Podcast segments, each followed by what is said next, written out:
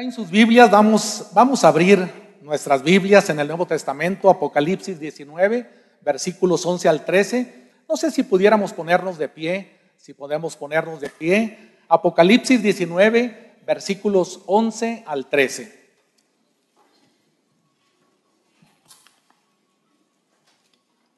Así dice la preciosa y bendita palabra de nuestro Dios.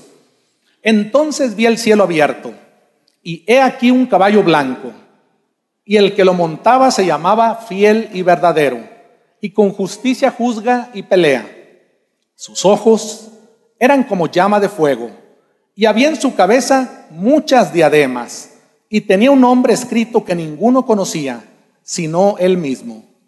Estaba vestido de una ropa teñida en sangre, y su nombre es el Verbo de Dios. Señor, te damos gracias por tu palabra, que siempre es verdad, y siempre es prosperada para lo que es enviada. En esta mañana no será la excepción, pero te pido, Señor, primeramente que me ayudes, que me ayudes a transmitir esta palabra como tú la has hablado a mi corazón. Por lo tanto, toma control de mis pensamientos, toma control de todo mi ser, espíritu, alma y cuerpo. Ayúdame. Un gesto de enseñanza, un gesto de mensaje. Dame de tu unción, pero sobre todo, lléname de tu amor para poder transmitir esta palabra como tú anhelas que sea transmitida.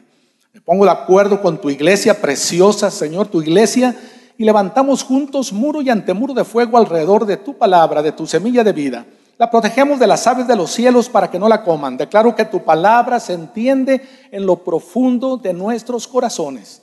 Los espinos y cardos no la ahogan y toda situación se ha movido. Y tu semilla dará fruto, dará mucho fruto, dará fruto en abundancia, al ciento por uno, porque todos aquí somos buena tierra. Lo declaro en el nombre precioso de Jesús. Amén, amén. Pueden tomar asiento. Este versículo, en el versículo 13, estos tres versículos finalizan diciendo que nuestro precioso Señor Jesús estaba vestido de una ropa teñida en sangre. Cuando por primera vez leí este versículo hace algunos años y ver que estaba una ropa teñida en sangre, independientemente de su nombre, que es un nombre, sobre todo nombre, el verbo de Dios, habló mucho a mi corazón. Y el objetivo en esta mañana es conocer, es reflexionar y entender primeramente a nivel alma, esto es, mente y voluntad, recibir logos a nuestra vida. Tenemos que entender la razón de cada gota de esa sangre preciosa derramada en la cruz. Tenemos que recibir esa revelación, es decir, que ese logo se haga un rema, que salte en las letras y llegue a lo profundo de nuestro corazón y podamos valorar esta preciosa sangre, podamos valorar su pasión y podamos valorar ese sacrificio, porque tú y yo fuimos comprados con su sangre preciosa. A mí me gusta elaborar una tesis y después demostrarla por medio de la palabra de Dios. Y la tesis es que en realidad fue su sangre, no la cruz. Fue su sangre la que nos dio vida, la que nos dio remisión, la que nos dio purificación. Y fue su resurrección lo que nos dio el poder para vencer sobre todas las cosas. La sangre tiene objetivos, porque Dios es un Dios de propósitos y de objetivos. En Levítico 17, versículo 11, nos da uno de esos primeros tres objetivos. La palabra dice que la vida de la carne en la sangre está. Entonces, un objetivo es que la sangre nos da vida. En Mateo 26, versículo 28 nos menciona un segundo objetivo porque esto es mi sangre del nuevo pacto que por muchos es derramada para remisión de los pecados. El segundo objetivo es que la sangre preciosa de Jesús o la sangre en el Antiguo Testamento nos da remisión. En Hebreos 9, versículo 22 nos dice que casi todo es purificado, según la ley, con sangre. Y esto nos da el tercer punto, purificación. Purificación es eliminación de las impurezas e imperfecciones de algo material, de algo que pertenece al mundo físico y no espiritual, y que se puede percibir por los sentidos físicos o inmaterial, es decir, algo espiritual que no se puede percibir por los sentidos. Y encontramos también que hay una condición o condiciones para que la sangre cumpla su propósito en nuestras vidas, en el Antiguo Testamento y por supuesto también en el Nuevo Testamento. Y Jesús nuestro Señor dio ese ejemplo. Veamos la orden de Dios a su pueblo en Egipto. en las leyes posteriores y reflexionemos en una acción común y muy significativa en cada uno de estos eventos.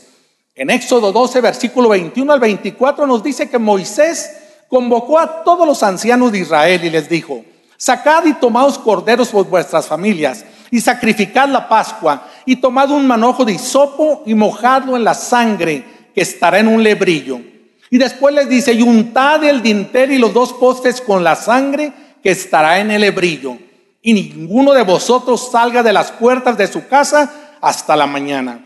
La orden de Dios al pueblo de Israel en la institución de la Pascua, el pasar de, en esta noche de la Pascua, el ángel de la muerte respetó solamente las casas sobre cuyas puertas se había rociado esa sangre, la sangre del Cordero Pascual sin defecto, el cual dice la palabra que debía de ser inmolado y su sangre debería aplicarse a los postes y al dintel de las casas y no de ninguna otra manera. En Levíticos 4, versículo 6 nos dice lo siguiente, y mojará el sacerdote su dedo en la sangre y rociará, rociará la sangre. Esto habla de la ley de las ofrendas por el pecado. En Levítico 14, versículo 6 al 7, el versículo 7 nos dice, y rociará siete veces sobre el que se purifica de la lepra, esto es, la sangre de la vecilla viva, mojada con el hisopo, se mojaba y la sangre de la vecilla viva se rociaba siete veces sobre aquel que se purificaba de la lepra. Esto eran las leyes de la purificación de la lepra. En Levítico 16, versículo 14 nos dice, tomará luego de la sangre del becerro y la rociará con su dedo hacia el propiciatorio al lado oriental. Hacia el propiciatorio dice, esparcirá con su dedo siete veces de aquella sangre. El versículo 15 sigue dando una explicación y dice, después degollará el macho cabrío en expiación por el pecado del pueblo y llevará la sangre detrás del velo adentro y hará de la sangre como hizo con la sangre del becerro, del becerro. Y dice nuevamente, y la esparcirá, la esparcirá sobre el propiciatorio y delante del propiciatorio. Estas son las leyes sacerdotales en el día de la expiación. Podemos apreciar en estos pasajes cuál es la acción que se repite y que es el común denominador en estos cuatro pasajes que acabamos de leer. Vemos que había que untar, había que rociar, había que esparcir, y esto es un verbo de acción. Pero ¿qué significa la condición específica de Dios? De untar el dintel y los dos postes con la sangre, de rociar aquella sangre, de rociar siete veces, la rociará con su dedo, esparcirá con su dedo, la esparcirá sobre el propiciatorio y delante del propiciatorio. El apóstol Pablo, de una forma muy sencilla, explica el significado y aplicación en nuestra vida de esta acción y común denominador en estos pasajes que acabamos de leer. Primera de Pedro 1, versículos 1 al 2 nos dice, Pedro, apóstol de Jesucristo a los expatriados de la dispersión en el Ponto, Galacia, Capadocia, Asia y Bitinia, elegidos según la presencia, esto es, presencia del conocimiento de las cosas futuras, la presencia de Dios Padre en santificación del Espíritu. Y luego dice algo importante, para obedecer, y luego ¿qué dice? Y ser rociados con la sangre de Jesucristo. Yo quiero decirte que la sangre nunca hubiera funcionado en la institución de la Pascua, en la ley de las ofrendas por el pecado, ni en las leyes de la purificación para la, lepra, si la sangre se pone en un frasco, en algún recipiente, o se deja en el hebrillo y ese frasco o lebrillo se coloca sobre una mesa. Jamás hubiera funcionado esa sangre en un lebrillo dentro de las casas de los israelitas o en algún otro lugar. La condición es que tiene que ser untada, tiene que ser rociada, tiene que ser esparcida, es decir, la fe en acción. Debe de ser la obediencia que guarda los mandamientos de Dios. Esta es la manera de aplicar la sangre de Jesús a nuestras vidas, como la acabamos de leer. Obedecer y ser rociados. En el nombre precioso de Jesús yo declaro, Señor, que hay obediencia, pero aún Mundo de Fe Norte y toda la red de Mundo de Fe, cada iglesia, vamos más allá en la obediencia, Señor, obedecer y ser rociados, ser untados con la sangre preciosa de Jesús. Yo quiero decirte, hermano, hermana, iglesia, que la sangre de Jesús es muy poderosa. Y fuimos comprados a precio de su sangre. Por ello Apocalipsis describe que Él vendrá vestido con una ropa teñida en sangre, su propia sangre, la propia sangre que formó esa armadura de Dios, ahí en Efesios 6. Vamos entonces todos juntos hoy a entender este misterio de la sangre preciosa de Jesús, derramada para perdón de nuestros pecados y para darnos vida y poder sobre todas las cosas. Y tenemos que entrar al primer punto. Y en el primer punto vamos a ver que la palabra de Dios nos enseña que hubo tres lugares muy específicos, importantes en la vida y ministerio terrenal de Cristo Jesús. Yo sé que ustedes han ido varias veces a Israel. Levante la mano, ¿cuántos han estado en Israel? Varios, varios. Es una bendición. Y allí hay tres lugares muy importantes. La primera vez que fuimos a Israel hemos ido en dos ocasiones. La primera vez, cuando estuve en esos tres lugares, yo decía, Señor, gracias porque me permitiste conocer. Lo había conocido por fotos, por internet, pero pudimos estar parados en esos lugares. Mateo 26, versículo 36 nos dice lo siguiente. Entonces llegó Jesús con ellos a un lugar que se llama Getsemaní. Ese es el primer lugar en la vida de Jesús. Que nunca se nos olvide Getsemaní. Y ahí dijo a sus discípulos, sentaos aquí entre tanto que voy allí y oro. Getsemaní, huerto de olivos y viñedo, prensa de aceite y vino. El Señor ahí fue prensado en su espíritu. Lucas 22, versículo 44 nos dice, y estando en agonía, oraba más intensamente en Getsemaní. Estaba en agonía.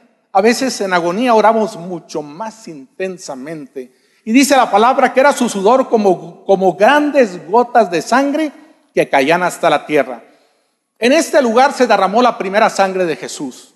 Primera sangre derramada. Y esta sangre es una sangre en la armadura de Dios, esta sangre preciosa derramada en este lugar, Getsemaní representa la espada del Espíritu. Eso es lo que Dios hablaba a mi corazón. Allí físicamente, y yo sé que aquí hay personas, hay doctores, ¿verdad? Yo, yo estuve investigando si eso era posible y encontré que se llama hematidrosis. Se llama también hermatohidrosis, hemidrosis o sudor de sangre. Del griego aima, aimatos, sangre. Es una condición mucho, muy rara en que un humano suda sangre. O sea, es posible. Debemos clamar a esta sangre preciosa derramada en Getsemaní para la batalla espiritual. Cuando entramos en una batalla espiritual, es importante clamar esta sangre derramada en Getsemaní. Es importante para recibir también cuando hay situaciones en nuestro corazón, en nuestro espíritu, a nivel espíritu, debemos declamar a esa sangre preciosa derramada específicamente cuando Él estaba en oración, en agonía y orando porque había que tomar decisiones. Debemos orar e interceder clamando a esta sangre cuando las situaciones son difíciles en nuestras vidas y las decisiones a tomar van a definir nuestro propósito y llamado. Recordemos que hay que cantar a Dios con inteligencia, así dice Salmos 47, 7, porque Dios es el rey de toda tierra, cantad con inteligencia. Y yo en el nombre precioso de Jesús en esta preciosa mañana clamo esa sangre derramada en Getsemaní primera sangre que formó esa espada del Espíritu para que podamos entrar en una batalla espiritual cuando es necesario, cuando hay decisiones que tenemos que afrontar o que tenemos que decidir, oremos, oremos en intercesión, oremos para que podamos seguir adelante en el propósito que Dios tiene para nuestras vidas. Primera sangre derramada. Pero Juan 19, versículo 13 nos dice entonces, Pilato, oyendo esto, llevó fuera a Jesús y se sentó en el tribunal en el lugar llamado el enlosado. Y en hebreo Gábata, segundo lugar, primero Getsemaní, y uno comienza a ascender, ¿verdad? Y el segundo lugar al que uno llega en ese recorrido es Gábata. Gábata es una palabra en hebreo, litóstratos en griego, es decir, el lugar elevado, el enlosado. ¿Qué pasó ahí? La Biblia nos muestra en Juan 19, versículos 1 al 2, dice que entonces tomó Pilato a Jesús y le azotó. Cuando habla de azotes, ¿verdad? Los azotes específicamente se daban en la parte central del cuerpo, los lomos, las espaldas, en donde el cinturón se ajusta. Le azotó. Y los soldados dice que entretejieron una corona de espinas y le pusieron sobre su cabeza y le vistieron con un manto de púrpura. Y ahí podemos encontrar dos lugares específicos donde fluyó la sangre de Jesús. Segunda sangre derramada, lomos. Los lomos espiritualmente representa disposición y fortaleza. Es la parte inferior y central de la espalda, entre las costillas y los huesos de la cadera. Es el lugar donde se ajusta el cinturón. En la armadura de Dios, esta segunda sangre preciosa derramada en Gábata representa la verdad ceñida a nuestros lomos. Y yo quiero decirte, debemos clamar a esta segunda sangre derramada en Gábata, en el lugar elevado, en el enlosado, para la sanidad y restauración física de nuestros cuerpos. Si hay enfermedad física, si requerimos restauración y sanidad, porque sabes que la restauración viene a nivel alma, la sanidad a nivel espíritu, pero el cuerpo que es lo más débil requiere las dos cosas, restauración y sanidad. Y en el nombre precioso de Jesús, yo clamo en esta mañana, si hay enfermedad física, si hay algo que nuestro cuerpo necesitamos de sanidad y restauración, yo clamo esa sangre preciosa que fue derramada cuando Jesús fue azotado en sus lomos, ahí en ese lugar, en ese enlosado, en ese lugar elevado. ¿Cuántos decimos amén? Debemos clamar esta sangre preciosa derramada en Gábata cuando estamos batallando nuestra disposición y fortaleza para seguir adelante en su obra. En esta mañana, si alguien está batallando por situaciones, no sé, de horario, familiares, de enfermedad, clamamos, yo clamo esa preciosa sangre que fue derramada de sus lomos ahí en Gábata, para que podamos tener la disposición, para que ella fortalece nuestras vidas en el nombre precioso de Jesús. Debemos clamar a esta sangre cuando batallamos para vivir una vida, una vida íntegra, una vida llena de verdad en todos los aspectos. Y en el nombre precioso de Jesús yo declaro que esa sangre preciosa nos lleva a vivir una vida de verdad, una vida íntegra en todas las áreas. Pero dice la palabra de Dios que pusieron una corona de espinas sobre su cabeza. Y la cabeza fue la tercera sangre derramada en esa via crucis, en esa pasión de Jesús nuestro Señor. La cabeza representa autoridad. En la armadura de Dios, esta sangre preciosa derramada representa el yelmo de la salvación. Debemos clamar a esta sangre derramada cuando Jesús fue coronado de espinas ahí en Gábata. Y esto nos habla de la lucha a nivel alma, a nivel emocional, mente y voluntad. Sabes que nuestra batalla está en la mente. Cuando se toma decisiones pasa al aire de la voluntad y ahí se toma la decisión. Se libra la lucha en el alma, pero en el lado de la mente y y cuando pasa la voluntad, estamos tomando decisiones. Debemos clamar esta sangre cuando estamos en esa lucha a nivel alma, en nuestros pensamientos y en nuestras emociones. Y en esta mañana, en el nombre precioso de Jesús, eso es lo que yo declaro, que esa sangre derramada ahí en Gábata y que fluyó por esa cabeza cuando fue coronado de espinas, nos da la victoria en nuestra nivel alma, en nuestros pensamientos. Podemos renovar nuestro entendimiento por causa de esa preciosa sangre derramada ahí en Gábata de su cabeza. Cuando estamos orando por la salvación de un alma, tenemos que clamar esa preciosa sangre con entendimiento. Señor, clamo esa sangre que fue derramada en Gábata cuando fuiste coronado de espinas, porque eso es lo que da el yelmo de la salvación. En el nombre precioso de Jesús. Y hoy hay aquí personas que quizá no han tenido esa oportunidad. Hoy la sangre preciosa cubre, cubre sus almas, mente y voluntad. En el nombre precioso de Jesús. Cuando estamos orando por la salvación de un alma, clamemos a esa sangre. Cuando estamos en el valle de la decisión, hermanos, la Biblia dice que hay muchos pueblos, muchas gentes en el valle de la decisión. Cuando hay dudas en la dirección a seguir, cuando parece que la visión se pierde, clamemos esa sangre que fue salida de su cabeza cuando fue coronado de espinas. Cuando batallamos en estar bajo autoridad o en ejercer autoridad, clamemos a esa sangre preciosa salida de la cabeza de nuestro precioso Señor Jesús cuando fue coronado de espinas. Amén. Juan 19, versículo 17. Dice la palabra de Dios, y él, cargando su cruz, salió al lugar llamado de la calavera y en hebreo, Gólgota. Gólgota en hebreo.